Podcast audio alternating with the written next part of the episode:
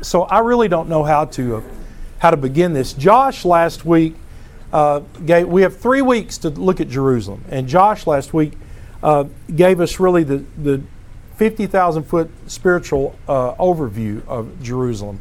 Today, I want to kind of take us to um, some things that would be really good to think about as you enter Jerusalem. Because as, as, a common tourist, as you enter Jerusalem, if you don't know the background of a lot of things, you won't just stand in awe of the whole thing. And so I knew a lot before I went, but I know a lot more now about Jerusalem and how it applied and just the thing. Um, uh, so I guess I, if I had to uh, describe today, it's going to be, be called layers. There's just so many layers to the city of Jerusalem.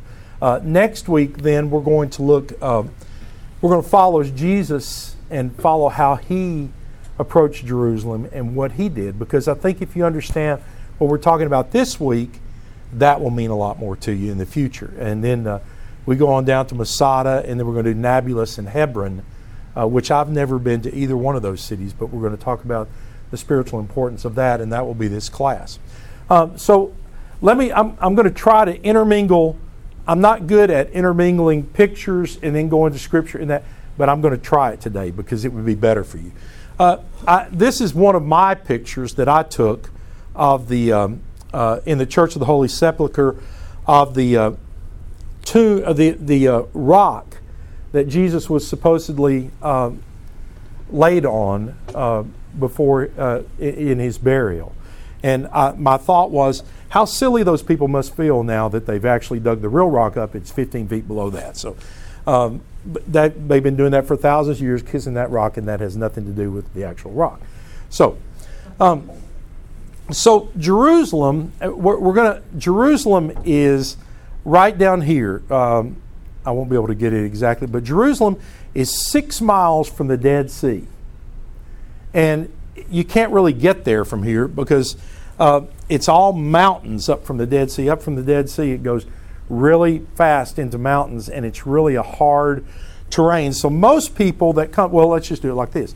So, Abraham came from Ur, way up here, and he came down and he moved and lived in a place right about here called Shechem. Somewhere in here, Shechem is. Oh, Shechem is right there. Shechem is right next to Mount Gerizim, which uh, the Samaritans actually had a replica temple in Mount Gerizim. When Jesus uh, meets the woman at the well, uh, she says, uh, So I know when the Tahar comes, the revealer, when he comes, we will meet and assemble on this mountain.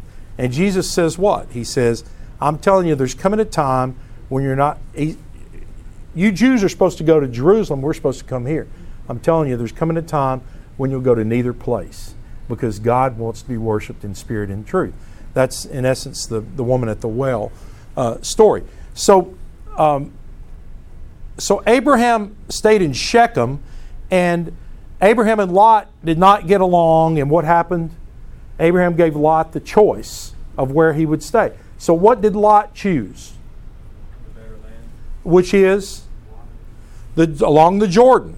Lot picked all the land along the Jordan, and he gave Abraham all the land going there to the sea. Okay, which is still the Jezreel Valley. It's really not that bad. Okay, that's the most fertile land in all the world, but it doesn't have readily water like the Jordan River. So Lot goes down here, and what happens to Lot? Sodom and Gomorrah, but he gets captured. Remember when Lot got captured? He got captured by the five kings who were Edomites, Moabites, Amorites, Hittites, Jebusites. He got captured by a bunch of those guys, okay? And Abraham goes down and he fights them because they've captured his kinfolk. He fights them and he chases them as far as Dan and then over to Damascus. It says he chased them north of Damascus and killed all of them. Then, when Abraham came back, he came back into an area that is called the Valley of the Kings.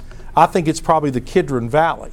This is this is what I want to show you about Jerusalem. So let let's take a look at some let's take a look at some uh, uh, some things. Um, let's go first to Genesis 14.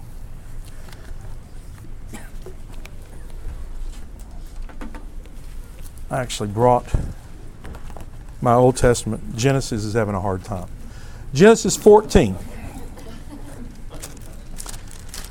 If I weren't teaching that, this would already be at the bookbinder. Um, okay, look at verse 17 of chapter 14. Then, after his return of the defeat of Cher- I can't even say that, Cherlomaler, uh, one of the kings who were with him, the king of Sodom, he went out to meet him in the valley of Shaveh, that is the king's valley.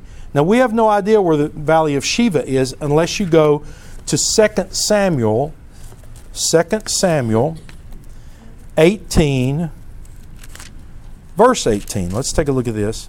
This will mean something to you in a minute as I go through these pictures. This is Absalom, and Absalom has no children. And Absalom has just been killed uh, by Joab. David has sent Joab to kill Absalom because Absalom's trying to usurp the throne. Look at verse 17. And they took uh, Absalom and they cast him into a deep pit in the forest, and they erected over him a very great heap of stones. And all of Israel fell, and each man went to his own tent. Now, Absalom in his lifetime had taken and set up for himself a pillar. A pillar. That's called a Massaboat. And Massaboats are all over Israel. It's, a, it's like when, when Joshua crossed the when Joshua crossed the Jordan River, he set up a Massaboat. And he said, not an altar. This is just a rock. And they turn these rocks up on their end, and it just marks. This is what happened here. Somebody will come by a Massaboat and go, What happened here? Well, the children of Israel crossed the Jordan right here. And that's that's so we can remember that. So Absalom took and he set up a Massaboat, which is in the king's valley. For he said, I have no son to reserve my name. So he named the pillar after his own name. It's Absalom's Massaboat. It's called Absalom, Absalom's monument to this day. Okay, just keep that in mind. Keep that in mind. So let's go back to Genesis. Uh, go back to Genesis 14 for a second. Um, look at verse 18. So he gets to the King's Valley, which I say is the Kidron Valley. The Kidron Valley being just right beside the temple. And he says, and, the, and Melchizedek, the king of Salem, brought out bread and wine now, he was a priest of God most high. You get that? He was not a priest of God Yahweh. He was a king, a priest of God El Elyon. El Elyon means God most high. Um, it's the universal name of God. Was Melchizedek a Jew? Was Abraham a Jew? If you back up to 18, it's the first time they call Abraham a, a Hebrew. Uh, uh, so Melchizedek is already uh, he's already a high priest of something, but he's worshiping El Elyon, not Yahweh. Yahweh is Israel's God. Now I, am just starting to you know I, I, I crack myself up um, uh, a lot. I amuse myself. Uh, but one of the one of the two things I, am really interested in two things that, that kind of have as hobbies, and one of them is etymology, which is word study, and the other is entomology, which is uh, insects. I just love it. I love it anyway. Um, but etymo- the etymology of, of El Elyon as, a, as opposed to Yahweh, I'm just beginning that study. But I will tell you, it's replete all through the New Testament. If you go to, if you look at Jethro, Jethro was not a priest of Israel. His God was El Elyon. If you look at Balaam's donkey, when Balaam's donkey does the prophecy about Jesus, he uses the word El Elyon. If you go to Luke, and Luke, uh, um, and suddenly there was with the angel the multitude of the heavenly hosts praising God and saying, Glory to God on high. El Elyon. Luke is written to what? What group of people? Gentiles, not Jews. If it had been to Jews, Matthew would have said Yahweh. So it's not a different God, it's a different name of God, it's a different aspect of God. Uh, Josh referred to it this morning um, in, in his sermon. Um, let's. Um, so Melchizedek, whose name means Melchizedek, whose name means king of righteousness, was also the king of shalom. And I punched Dell when when uh, Josh was doing the shalom thing this morning. Uh, I did. I actually punch. Did I punch you? I punched him. and I said, I've been. I said, I've been trying to think all night long how I'm going to describe shalom because shalom doesn't just mean peace. Shalom means wholeness. It means everything. Everybody wants to live in shalom. It's not just peace, it's goodness and health and mercy. It's all that. And so he was the king of Shalom, but his name says he's the king of Zedekiah, righteousness. Now I'm going to tell you something.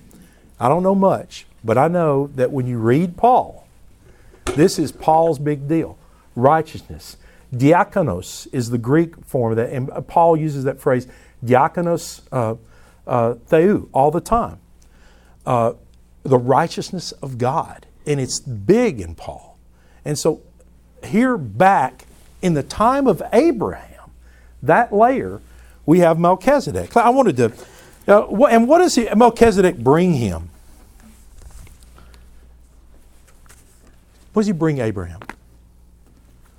Bread and, wine. And what is that symbolic of? The Eucharist. It's another layer. Look at Hebrews 7. Hebrews does more with Melchizedek uh, than anybody.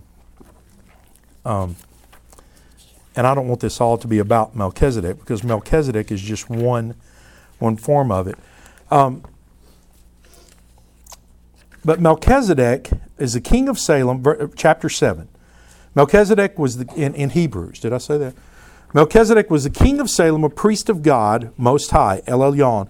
He met Abraham after returning to the kings and he blessed him. And Abraham thought he was so important that he gave him a tenth of everything that he had already that he had, he had taken. And let me tell you, why did Abraham know to do, give a tenth? Anybody? Because the Ten Commandments. No, the Ten Commandments weren't given. This is before that. This is just how they acted. That's amazing. He knew that it wasn't just him, it was God. Um, look at verse 3 without father or mother, without beginning of days or end of life, that is ha, uh, or that's ah, genealogia. He had no genealogy, none. He's really an interesting character.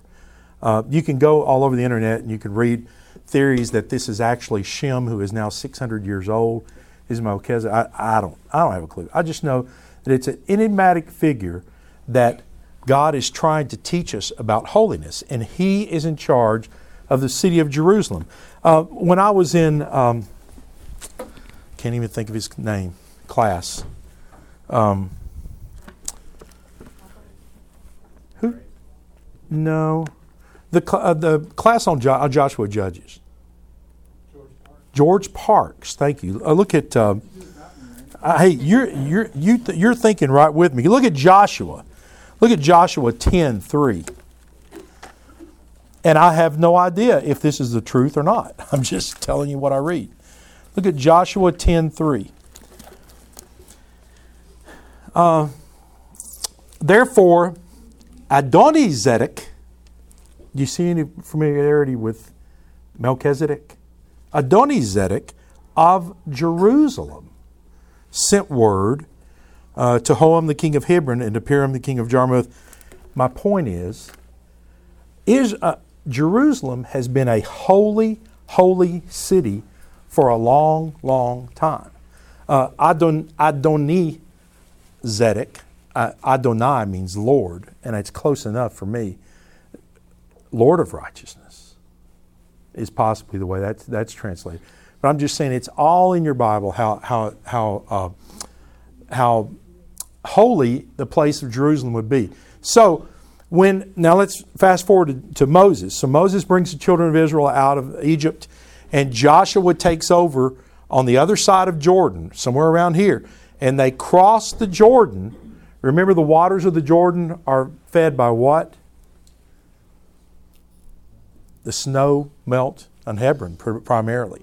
So it's freezing, and it drops 2,000 feet from here to here in elevation. And remember, this is 1,600 feet below sea level right here. So it moves. And, jo- and God told Joshua to take the Ark of the Covenant and walk through the River Jordan. And they got there, and the guys carrying the, carrying the Ark on the golden poles, the 40 foot long poles, and the Ark's in the middle, and they're being real holy, and they're going down to the edge of the water, and it's real steep. And they go, Do we go through here? And Joshua goes, Yes, you go through here. But we all remember Uzzah. Remember what happened to Uzzah? So if you tip, if you tip the rock, if you tip the ark down, what happens? It starts going on the pole, it's gonna touch me, I'm gonna die. So you gotta hold it level and you gotta step in the water and it's cold. And you step in the water and what happens? Anybody? Water's parted. It's one of the three times God parted the waters. Red Sea, Elijah. Actually, four times God parted Red Sea, Elijah, and Elisha parted it twice with Elijah's mantle, right? Okay, good. Now we've all learned something that good. Um, so he crosses over Jordan. What's the first thing they come to? They come to the big city of Jericho. We all know how he destroyed Jericho. And then he goes up to Ai. And what happens at Ai? Remember the sin of Achan? The sin of Achan, the children of Israel lost Ai in that battle because of the sin of Achan. But just notice how close we are to Jerusalem. We're on our way to Jerusalem. They actually go and they park the ark somewhere right up here about Shiloh. This is where it stayed for 369 years, we talked about two weeks ago. All right? Um, all right. You can tell I'm a little disjointed last night. I played cards until all hours. Anyway, um, um, okay. So let, us let's, let's look at a few pictures of Jerusalem. I did really well. Hey, it was all hours of the night. I lost concentration about eight o'clock, or I'd have won that thing. All right. Anyway. No, it wasn't anything about that. It was a it was a family deal. okay, just look. This chart right here is who has controlled Jerusalem since 2000 BC. Notice the Canaanites, the Egyptians, the Jebusites. Who did David capture uh, uh, Zion from? The Jebusites. Then Israel came in and took it about 1000 BC. Then the Assyrians came and took them. The Babylonians came and took them. The Persians came and took them. The Macedonians. Then Judah came back when uh, they came back to build the wall. This is Second Temple. The Romans came. Herod the Great then built Second Temple. The Byzantines, Persian, Byzantine. I don't even know what all those guys are. And you come back to the Crusades, somewhere around the 1100s. Uh, then it was taken again by the by the Arabs, and then the, the Crusades again. Um, and you get on down to the Ottoman Empire. This is Suleiman the Magnificent. May Muhammad uh, bless his beard. Um, and and Suleiman actually did more of what we see in Jerusalem than anything. Um, the British here, Israel and Jordan, and today they say Israel, but it's divided into four corners.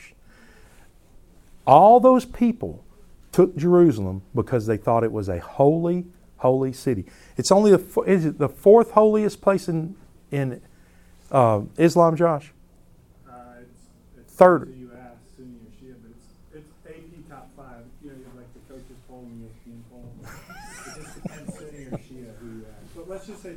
Okay, good. Top five. So anyway, all these people, uh, I mean, today, the three great monotheistic religions in all the world, it's the holiest place. Well, except for the Muslims in the top five.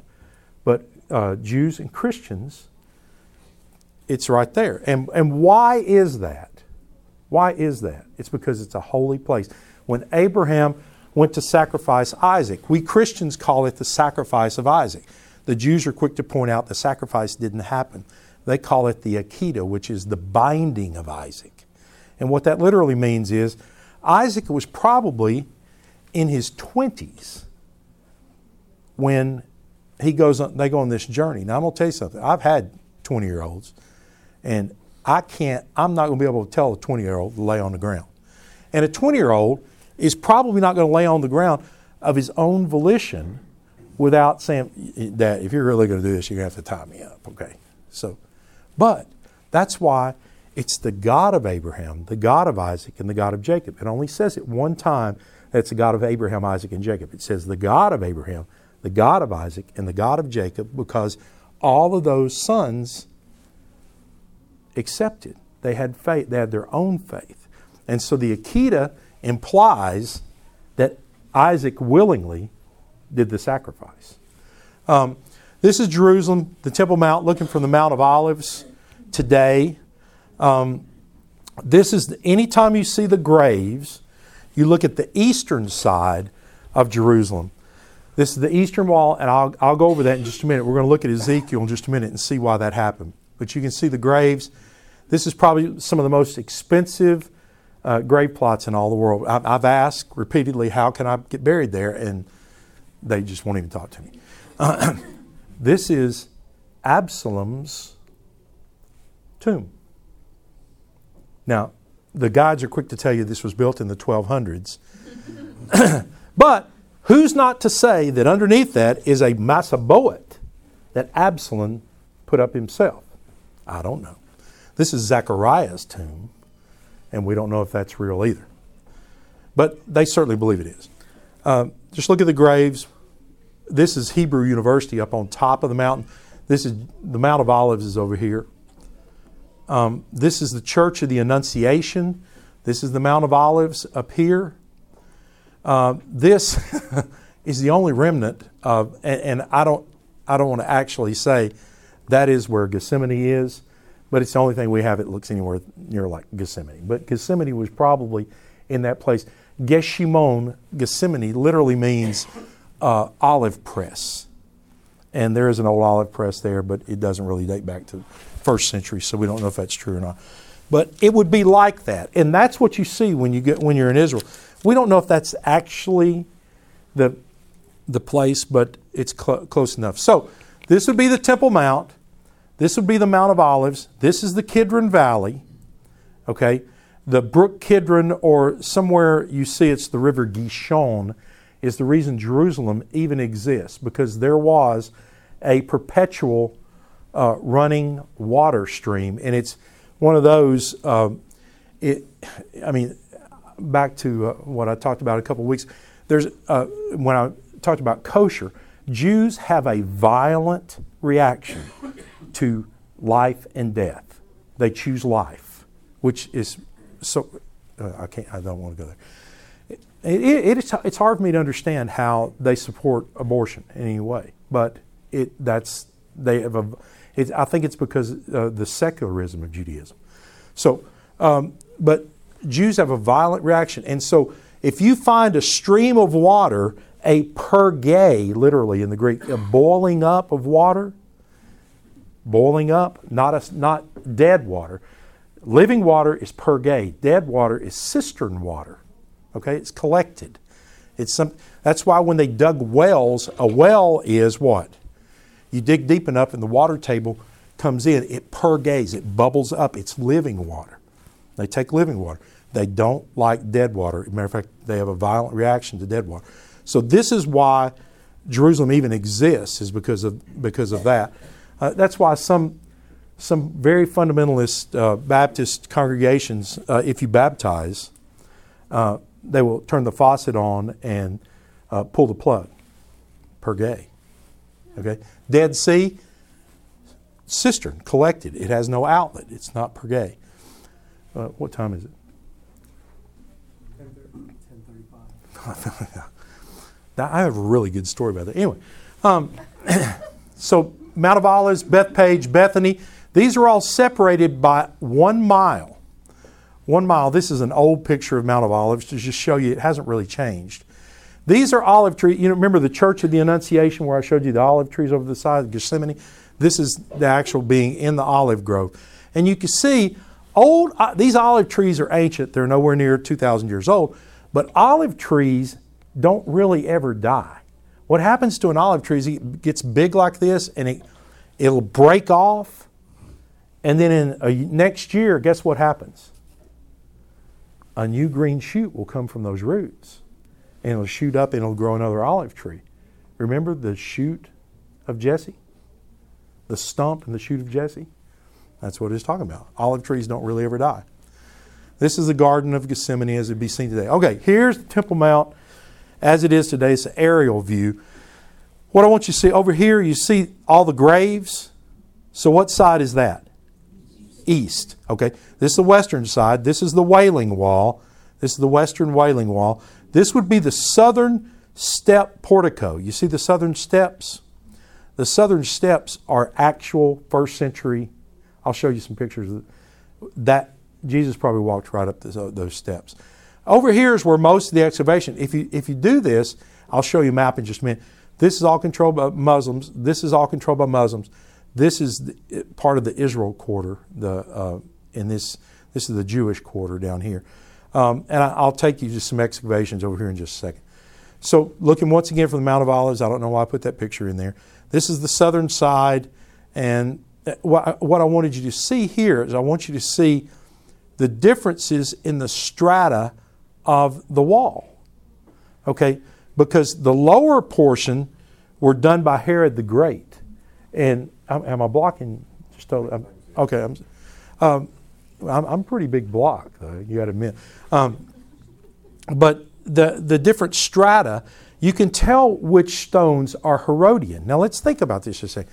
The Herodian stones, that's still Second Temple. We have absolutely, I don't want to say that, we have very little archaeological evidence that the first temple ever existed. Why? No, the, the Babylonians, the Assyrians, 587 BC, the, the Assyrians completely destroyed that one, completely destroyed it. And when it came back, Herod the Great built the second temple, and Herod the Great expanded the Temple Mount from three acres to 13 acres. So what did he do? Did he dig? No, he brought stuff in, he just filled it out. And so today, the, the existing compound is 13 acres, the same as Herod the Great. They built these walls. Look, look at what the, what the Muslims did. These are Herodian stones, but they've probably been toppled and then just restacked up because they're not stacked neatly. Why do you see some walls I show you that Herod did? Uh, and then as they got higher, this is Suleiman the Magnificent. May Muhammad uh, bless his beard. Um, that, this is Suleiman, the 16th century. He's the one that actually completed the walls that we see today. Let's keep going. This is uh, this is, uh, I guess, the, the uh, I, I, this is the southern corner. Oh, yeah, this is the parapet of the temple. This is the highest place, the highest temple wall. It goes down the Kidron Valley. And that's probably where they threw James off of that corner uh, of the temple to kill him. Uh, these stones at the bottom are actual first century stones. But when it was destroyed, you can see this level. All those stones fell down and that was all underground. So they've excavated this, and that's how we get to the actual, actual deal. Once again, this is the, the Wailing Wall. This is where the men can go. This little booth right here is where the women get to go. Um, I'm just kidding. It, it really is, but um, it, um, I have pictures of us at the Wailing Wall, but I thought that would be not good. Anyway, I use random people. Um, this is my fa- one of my favorite things at the temple this stone right here. And you can see they repaired the stone. It had broken off and they cemented it back together. But this is on that southern corner, the highest place. And here's the inscription. It's in Hebrew. Anybody read that?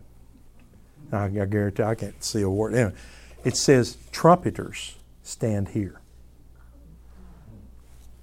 That's awesome. You got to admit. Um, this is Bethany, a scene of Bethany. This is the, the uh, city of Bethany, does anybody know what happened at Bethany? What, why is that? Why it's a big deal? Lazarus. Lazarus. You know what the na- modern name of this town is? Azareas. Pretty cool. Bethany, the sheep um, grazing. Down here, you see the sheep. Down here, he leads me beside still waters, green pastures. Mm-hmm. Green pastures and all the sheep. This is interesting. Um, this is interesting right here because this is at Hebrew University. This is a full scale model of the first century um, town of Jerusalem. And I didn't think this was that important until um, I was looking for pictures of the temple. You cannot find good pictures of the temple. I don't know why. but the model is really good. It's really, um, it's really uh, beautifully done. And it's outside. It's a model that's probably as big as the auditorium, uh, somewhere in the. It, it's that big. I'll show you an overview in a minute. But this is the court of the Gentiles. You see the fence, and the big hulking guards from the tribe of Benjamin would be the guards there. And if you stepped across, it'd be like the tomb of the unknown soldier, where if you have a little kid and he's running, the tomb of the unknown soldier go, go up and touch it, the guards will say, "Halt!" What did they do? I'm telling you. and they, they draw their M16s, and you know you better halt. I'm telling you, the tribe of Benjamin, they would have whacked your head off. Uh, only the here's where the Jewish men can go. Jewish men can go here. Only the priests get in here, and then only the high priest once a year uh, at Yom Kippur can go into the Holy of Holies. Um, you can see this is the model. Um, interesting. This is a stoa which is a porch, a portico that was built uh, on, on the south side of the, uh, of the temple. This, that wouldn't be the south side. This is this face east. The temple faced east, and I'm going to show, the, show that in just a second. This is uh, the Antonia fortress. This was Herod's palace fortress that he built. Notice it's taller than the temple, just to show you who's in charge. And that's where they carried Jesus part of the trial. That's where Pilate would have been part of the trial in the Antonia fortress. Um, that's just another picture of the model. Okay, so here's the temple, uh, the Temple Mount. This is the Kidron Valley going up to the Garden of Gethsemane, Bethphage, and Bethany. I just wanted you to see how this all works. In the, the Gihon Spring right here. Here's Hezekiah's tunnel. Uh, does anybody know the significance of Hezekiah's tunnel? It's how they got they they expand they had already built the wall and they expanded this wall to come down here so that they could get water into perpetual water into the city. Hezekiah's tunnel and they, they could be in siege under siege, it wouldn't hurt anything. Let's look at Ezekiel for just a second. Wow, it is hot in here. Look at my glasses. Ezekiel. Uh, go to Ezekiel uh, 10. I, I just want to show you something and it's about what we're going to talk about next week. Uh, Ezekiel 10. Now, Ezekiel was a prophet about 600 uh, BC, and he was taken away to uh, Assyria. He was on the banks of the river in Assyria, and he received, he received a vision. Um, he received a vision um, telling why God had done what he did to Israel. Uh, look at verse 10. Uh, I mean, chapter 10, I'm sorry, verse 3. Now, the cherubim, he has this vision about the cherubim. And what's the cherubim? That's above the Ark of the Covenant, and what is said to be above the Ark of the Covenant in the Holy of Holies? The actual presence of God. Okay, watch this. Now the cherubim were standing on the right side of the temple when the man entered, and the cloud filled the inner court. And the glory of the Lord, the Shekinah glory of God, went up from the cherub to the threshold of the temple. And the temple was filled with the cloud, and the court was filled with the brightness, the Shekinah glory of God, the Lord. Um, let's see, go over to verse 18. And the glory of the Lord departed from the threshold in the temple and stood over the cherubim. And they stood still at the entrance of the east gate of the Lord's house, and the glory of God hovered over them. Look at 11. Moreover, the Spirit lifted me up, and he brought me to the east gate of the Lord's house, which faced eastward. Okay? Thus you will know, verse 12. Thus you will know I am the Lord, for you have not walked in my statutes, nor have you executed my ordinances, but you have acted according to the ordinances of the nations around you. Look at verse 17. Thus says the Lord God. He's having this vision, and God's telling him what's happened. They've destro- completely destroyed my temple, and God's saying, It doesn't matter, Ezekiel, because I wasn't there anyway. Keep going. This is what I shall gather you for the people and assemble you out of the countries which you've been scattered, and I will give you a land of Israel. And, and they're, they're in Babylon. I shall give them one heart and a new spirit within them. That's Jeremiah 31. And I, I, shall give them, take a heart of stone out of their flesh and give them a heart of flesh, that they may walk in my statutes and my ordinances and do them, and they will be my people, and I will be their God. Look at 22. Then the cherubim lifted up their wings and the wheels beside them, and the glory of the Lord of Israel hovered over them. And the glory of the Lord went up from the midst of the city and stood over the mountain which is east of the city, and that mountain would be the Mount of Olives. So here's the point God left. God left. Ezekiel 43. Ezekiel 43. So the first 22 chapters of the book of Ezekiel were in this one in this one vision that um, that he had in Babylon. Then the rest of it is telling us what's going to happen. Look at 43. then he led me to the gate. The gate was facing toward the east, and behold, the glory of the God of Israel was coming from the way of the east, and his voice was like a sound of many waters. That's Revelation. And the earth shone in his glory. Verse 4 And the glory of the Lord came into the house by the way of the gate facing toward the east.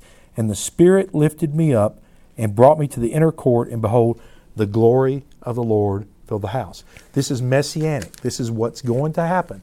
There's going to come a day when the Spirit of God is going to come back. Think about Second Temple Judaism. First temple, they had the Ark of the Covenant. Second temple, what is in the Holy of Holies? Anybody? There ain't nothing. They have nothing.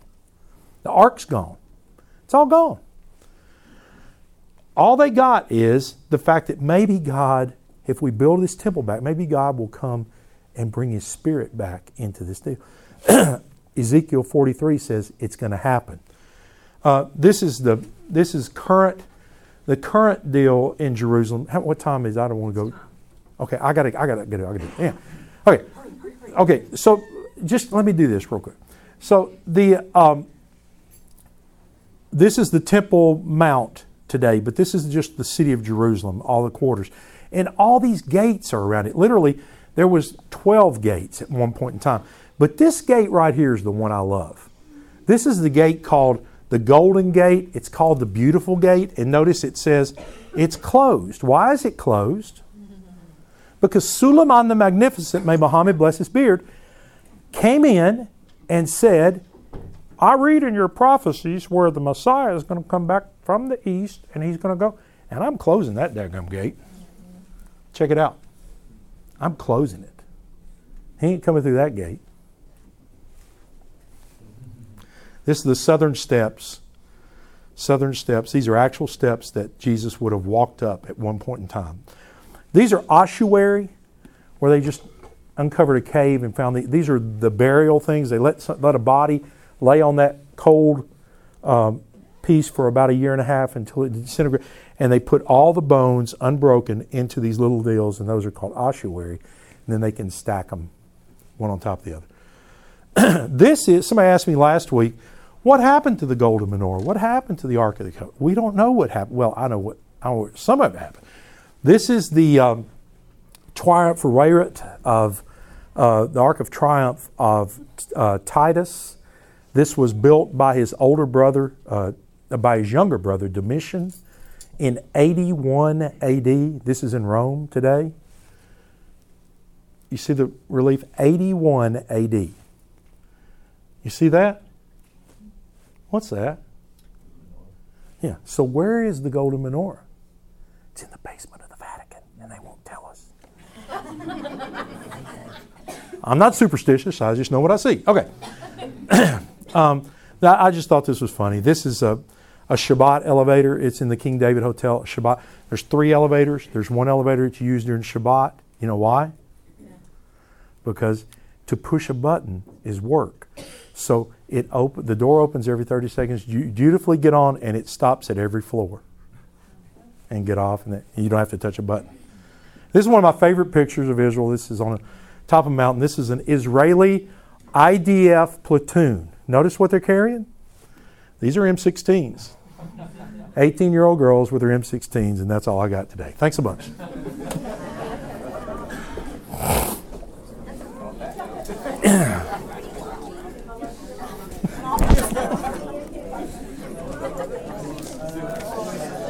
You got to have fun or you'll go to sleep at 11:30 at night.